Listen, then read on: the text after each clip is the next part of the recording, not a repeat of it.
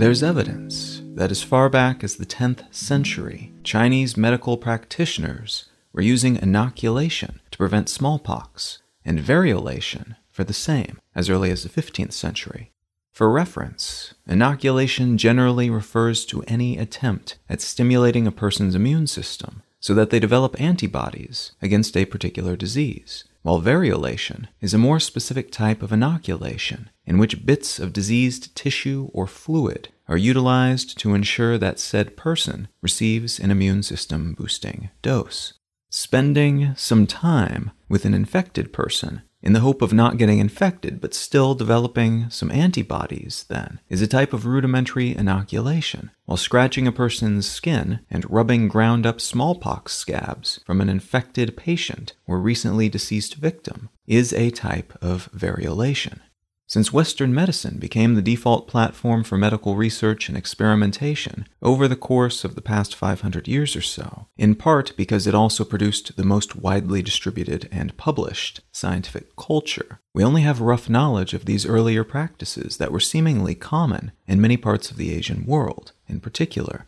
China was pretty advanced in this regard, it would seem, but so were Indian subcontinent based cultures, based on reports from the East India Company's medical professionals who sent the Royal Society back in London notes about local practices that seemed effective, or at the very least, more effective than the often mysticism and miasma based practices even very learned people around Europe were practicing at the time. That said, an English surgeon and apothecary, which is sort of like a pharmacist who blends his own medicinal concoctions, named Edward Jenner, heard that folks working in the dairy industry, milking cows and such, tended to have very smooth skin, which was unusual in an age and in a place where a great many people were in some way disfigured by smallpox if they weren't killed by it at some point in their lives. He theorized that because these milkmaids would often come down with a less potent pox disease called cowpox, they were perhaps immune, or at least more immune, to the substantially worse smallpox. And he tested this theory in a truly ethically malignant, by today's standards, way. He took pus from a milkmaid's cowpox derived sore and rubbed it into scratches made on an eight year old boy's skin before exposing him to smallpox laden substances, something that, if his theory was incorrect, would be likely to harm or kill the boy, and or significantly disfigure him. But because cowpox and smallpox were similar, thankfully, the boy's immune system had developed enough of a resistance to the more potent disease that he did just fine. He didn't catch it.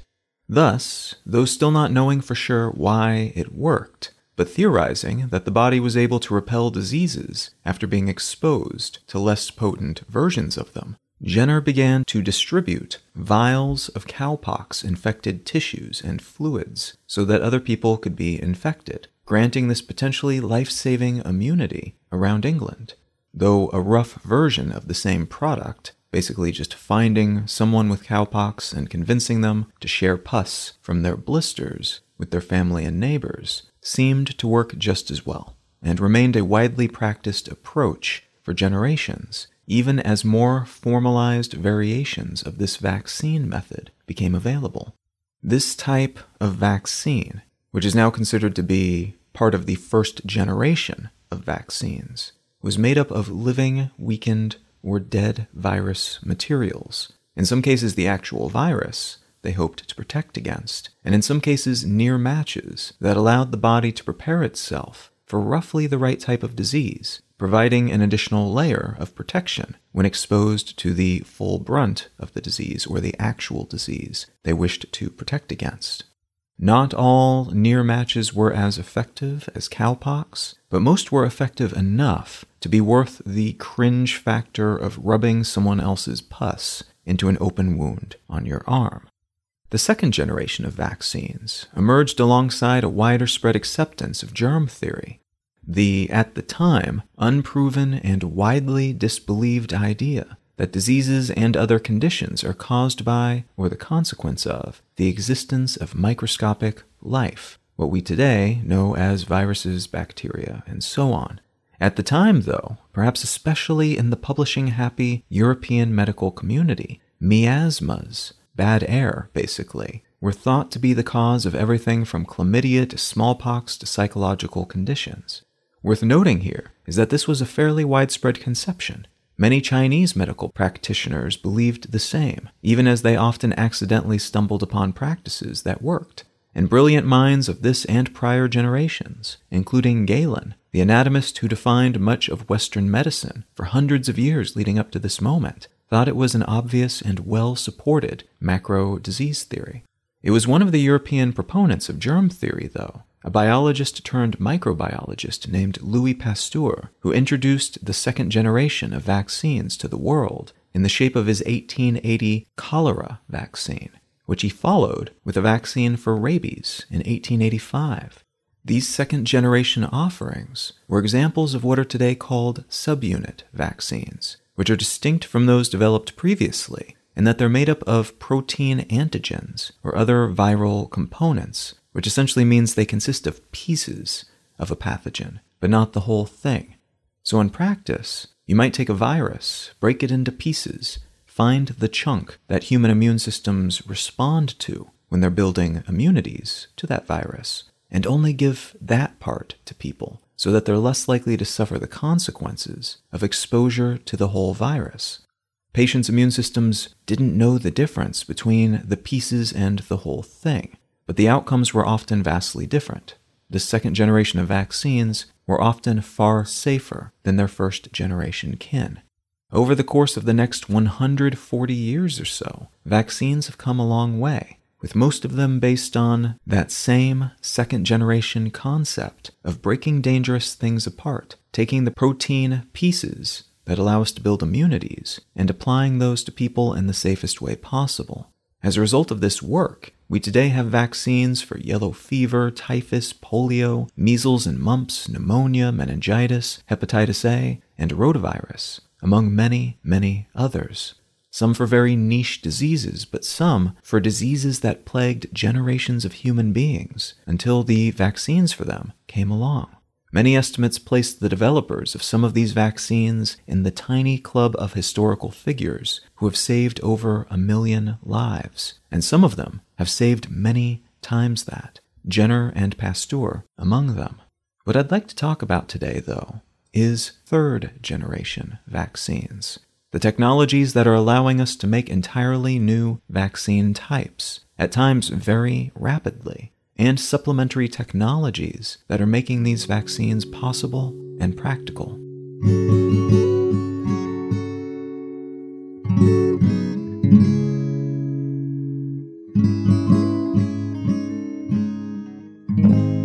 You're listening to Let's Know Things.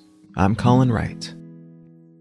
Since the early days of vaccine usage, the field has branched out to include multiple core and sub approaches to achieving essentially the same outcome, making the recipient of the vaccine immune or partially immune to some kind of pathogen. Alongside the subunit type that I mentioned in the intro, which, if you remember, is a vaccine composed of pathogen components, usually proteins, rather than the whole pathogen, as is the case with the whole agent vaccines, as they're called, which came before, and which were composed of an entire pathogen, either the one you're trying to protect against or a similar one. Now, there are variations of heterotypic vaccines, which is what that original exposure to cowpox in order to prevent smallpox was, conjugate vaccines, which involve taking the outer coatings from bacteria and attaching those to proteins, so the immune system learns to attack things with that type of outer coating, whatever they contain inside. Attenuated vaccines, which are basically reduced potency versions of the pathogen you're trying to develop an immunity to. This is the case with the measles, mumps, and rubella vaccines, and toxoid vaccines, which involve utilizing the toxin that causes a person to fall ill, rather than priming the immune system against the pathogen that delivers or causes that toxicity. The variety of different approaches in this field has led to the occasional health issue, though these are few and far between, were mostly the consequence of outdated and no longer used medical practices or ingredients, and have nothing to do with the common anti vaccine rhetoric you'll sometimes hear or see on social media, which is primarily based on either ignorance about the field or predicated on research that was falsified by a former scientist who lost his license as a result of that data falsification that he committed. There are still, and likely always will be, periodic issues with all types of medication and treatment, for some groups and for some individuals. But we've gotten a lot better at noting such adverse reactions during the preliminary stages of testing vaccines and medications over the years and modern approaches to making drugs of all kinds are a lot less prone to major flubs due to the at times quite burdensome regulations that most major economies apply to pharmaceuticals in general.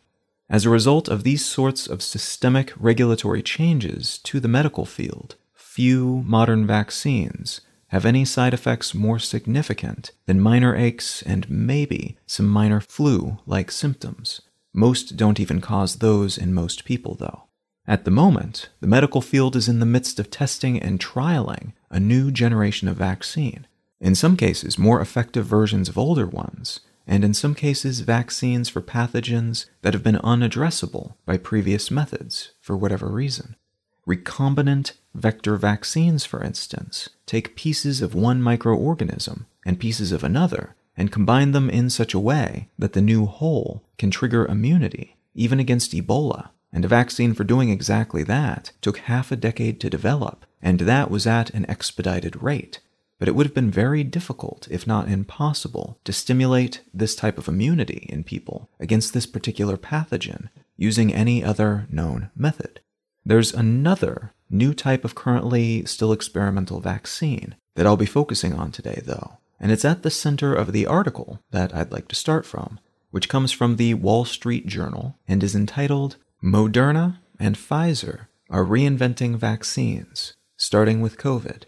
As of the day I'm recording this, in late November 2020, there is a coronavirus catalyzed pandemic ongoing worldwide.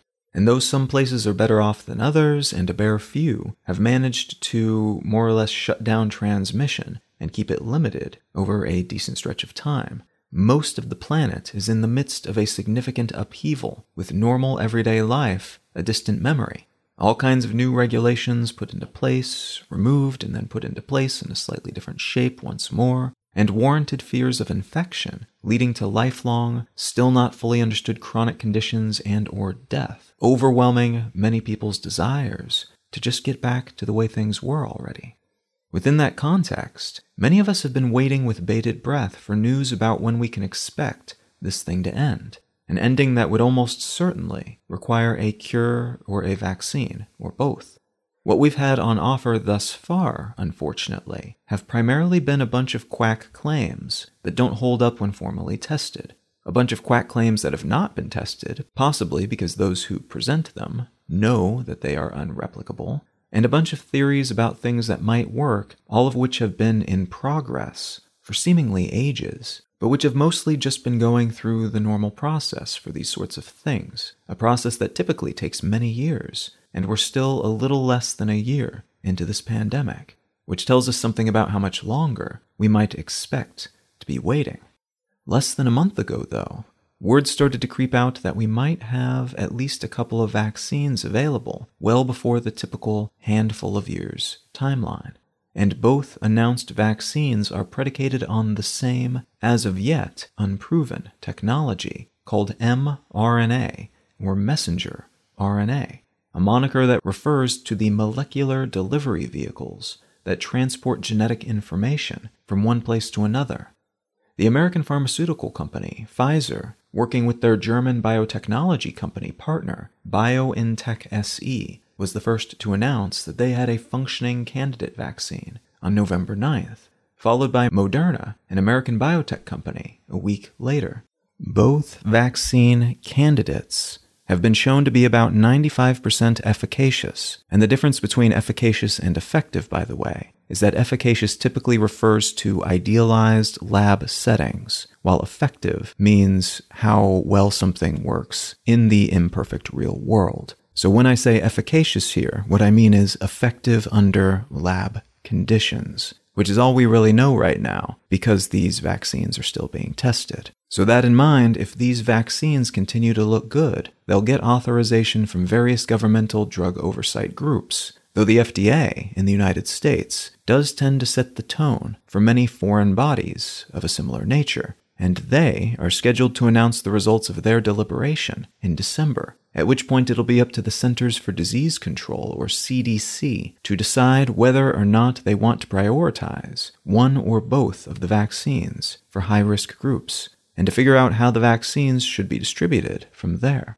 It's currently estimated that in the US, about 40 million doses will be available by the end of 2020 if all goes well with the regulatory process and rollout, which means 20 million people would be vaccinated since both of these vaccines require two doses to be effective. Both companies will also be spending a great deal of time and resources during this period and after, making sure they are ready to produce, store, and ship the vaccines, with Pfizer likely to have a bit more logistical trouble, as their vaccine needs to be kept incredibly cold, below negative 70 degrees Celsius, while Moderna's will require a comparably toasty, but still very cold, negative 20 degrees Celsius because its offering approaches the problem in a similar way, but the components are packaged in a different way within the vaccine itself, making them more heat tolerant as a consequence. The extreme cold required to keep these vaccines viable won't be a huge issue for many wealthier countries with reliable cold freezer infrastructure, but for much of the world, it will be a substantial task getting doses to where they need to be. And that would be true of a vaccine that only required one dose but these require two, several weeks apart, which is another significant logistical problem.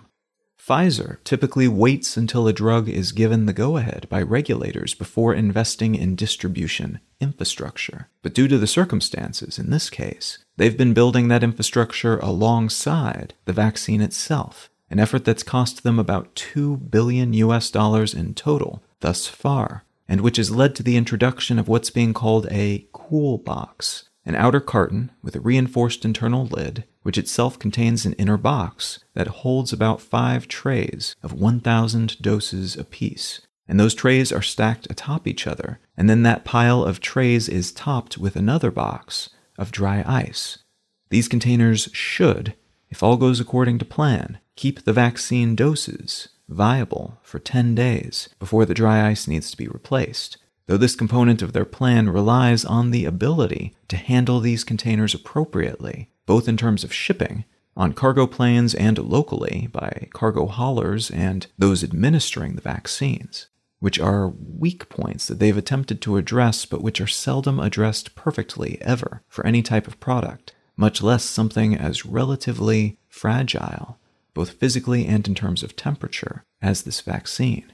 The production of suitable vials may also become a bottleneck in this process, as manufacturing consistent, strong, affordable, tiny glass containers capable of holding this sort of vaccine, and one that's capable of being safely stored at those extremely low temperatures and being handled both during shipping and during application in clinical situations. That's not nothing. That's actually quite a big deal.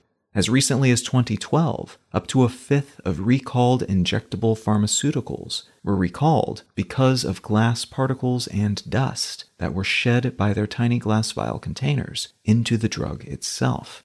Material science is just as vital to this process as transportation infrastructure, the design of the systems that make the distribution and injection of these drugs safe for those receiving them, and the economics that allow the companies which make them to do so while still adhering to all the incentives that exist for large scale multinational corporations, the stuff that incentivizes them to commit these types of resources and effort to this type of product to begin with. Let's talk for a moment about the trials that were conducted that both led to the consideration of these vaccines as potential winners and from where those efficaciousness percentages were derived. The Pfizer BioNTech vaccine candidates trial had 43,538 participants, and they waited until 170 people in that group were infected, which is pretty standard procedure for this type of trial. You get a group of people together, you set a number ahead of time for the number of people who will need to get infected before you then check. So they did that, and then they looked at how many of those 170 people had been given the vaccine versus how many were given the placebo. And they found that 162 of the 170 infected people in their test group were in the placebo group. So they had not received the vaccine versus 8 people of that 170 who had gotten sick who had received the vaccine. They also found no serious safety concerns as a result of being given the vaccine. About 3.8% of people reported some light fatigue, while about 2% reported minor headaches. Moderna's approach was similar, though the raw numbers were a little different. They had 30,000 participants, 95 of which were infected, and only 5 of those infections were in people who had received the vaccine, whereas 90 were in the placebo group.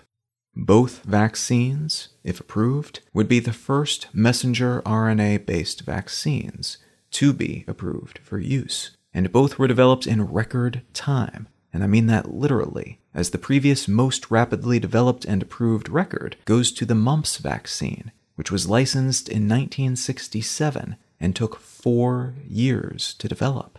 The average vaccine, as of today, takes 10 to 15 years to get from initial research to finished available product. Again, at least in part, because regulations have become more stringent. So the fact that these vaccines have come this far this fast, all in less than a year, is pretty mind bending. And it tells us something about what we might expect in the future, if indeed they do achieve their potential. The testing phases are rightly taking a while, as we want to make sure that these vaccines work and will not cause more problems than they solve. But part of the caution here is related to the fact that this is a new approach to making vaccines, inserting pieces of messenger RNA into human cells, and in turn reprogramming them to produce antigens for the pathogen in question.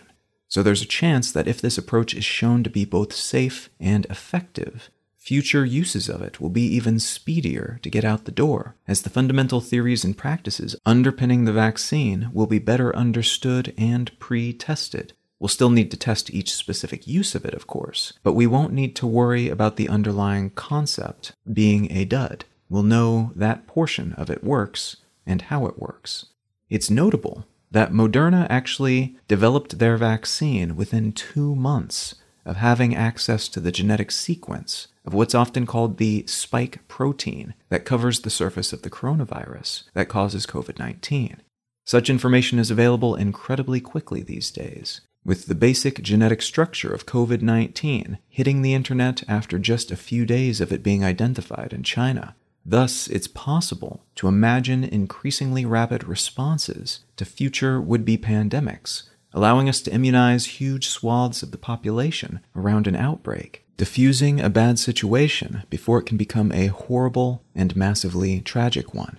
Also notable is that vaccines based on different approaches seem to be just over the horizon as well. A British Swedish pharmaceutical company, AstraZeneca, in partnership with the University of Oxford, recently announced that their recombinant vector vaccine, one of the other third generation vaccine methods, which involves taking chunks of different types of pathogen and recombining them in such a way that the injectable material is less harmful or even harmless, but still conveys the appropriate immune response to the recipient's body. They announced that it was between 70% and 90% efficacious after trials pointed them toward an unusual application schedule, giving half a dose and then a full dose instead of two full doses, and that boosted the demonstrable efficaciousness to 90%, and that 70% figure that's being promoted right now is an average of the new 90% level and the previous 60% ish level that the vaccine was demonstrating using the two full doses application method.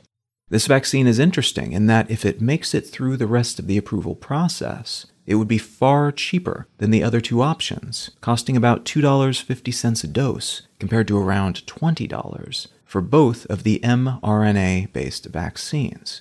And it could be transported and stored in normal refrigeration conditions, remaining viable for up to six months. Spokespeople at AstraZeneca have made clear that they don't see their vaccine as competition for the other vaccines in development but rather as complementary to them. The lower price and ease of storage and shipping make it more ideal for parts of the world where logistical and pricing issues would make the other options far less viable.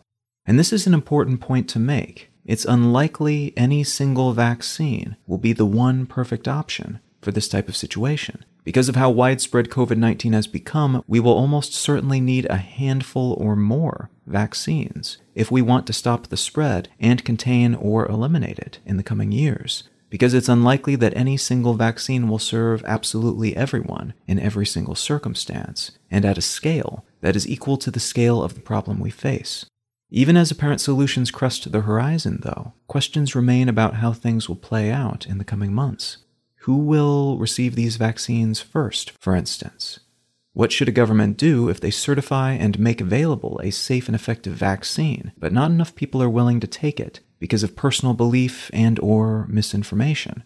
How do we ensure that profit motives don't get in the way of good science in this and future cases of vaccine development? And what other experimental methods of immunity generation might we work with now so that we have them available as practical and quick responding tools the next time a potential pandemic emerges.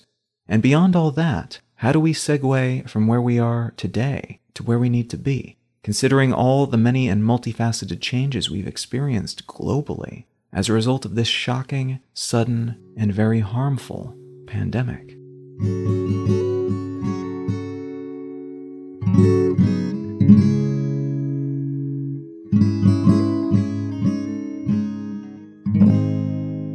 That I'd like to recommend today is entitled Fathoms The World in the Whale by Rebecca Giggs. I was turned on to this book by a concept that I came across the concept of whale fall. And the idea of whale fall is that there are entire ecologies on the ocean floor that are almost entirely dependent on whales dying and the whales' corpses then become the food, the energy resources for various extremophiles and other types of creatures that exist down at these depths where essentially nothing else lives. And I thought that concept was kind of poetic and beautiful, and it's similar to other concepts that exist when old trees, for instance, die, and that death then gives birth to an entire new ecology of plants and animals. But we've learned quite a bit more about whales in particular and their role in their various ecosystems over the past several decades, and that's what this book is about. It's about whales and their interconnectedness, the richness of their lives, the lives that they live, and the groups that they form, but also how we are influencing those lives and changing those ecosystems, and what we might do to change some of the negative repercussions that we're having on those ecosystems and groups in the future. Now, if any of that sounds interesting to you, consider picking up a copy of Fathoms by Rebecca Giggs. You can find out more about me and my work at Colin.io. You can find the show notes and transcript for this episode and every episode of the podcast at letsknowthings.com. You can find my other podcast, Brain Lenses, wherever you get your podcasts, or at brainlenses.com. I've got a new project that I recently started that fits broadly under the header of news and news curation that you can check out if you like. You can find that at yesterdaysnewsletter.com. And if you're keen, you can find my blog at exilelifestyle.com. Feel free to reach out and say howdy. I'm Colin Wright on Facebook, and at Colin is my name on Twitter and Instagram and such. Thank you so very much for listening. I'm Colin Wright, and I'll talk to you again next week.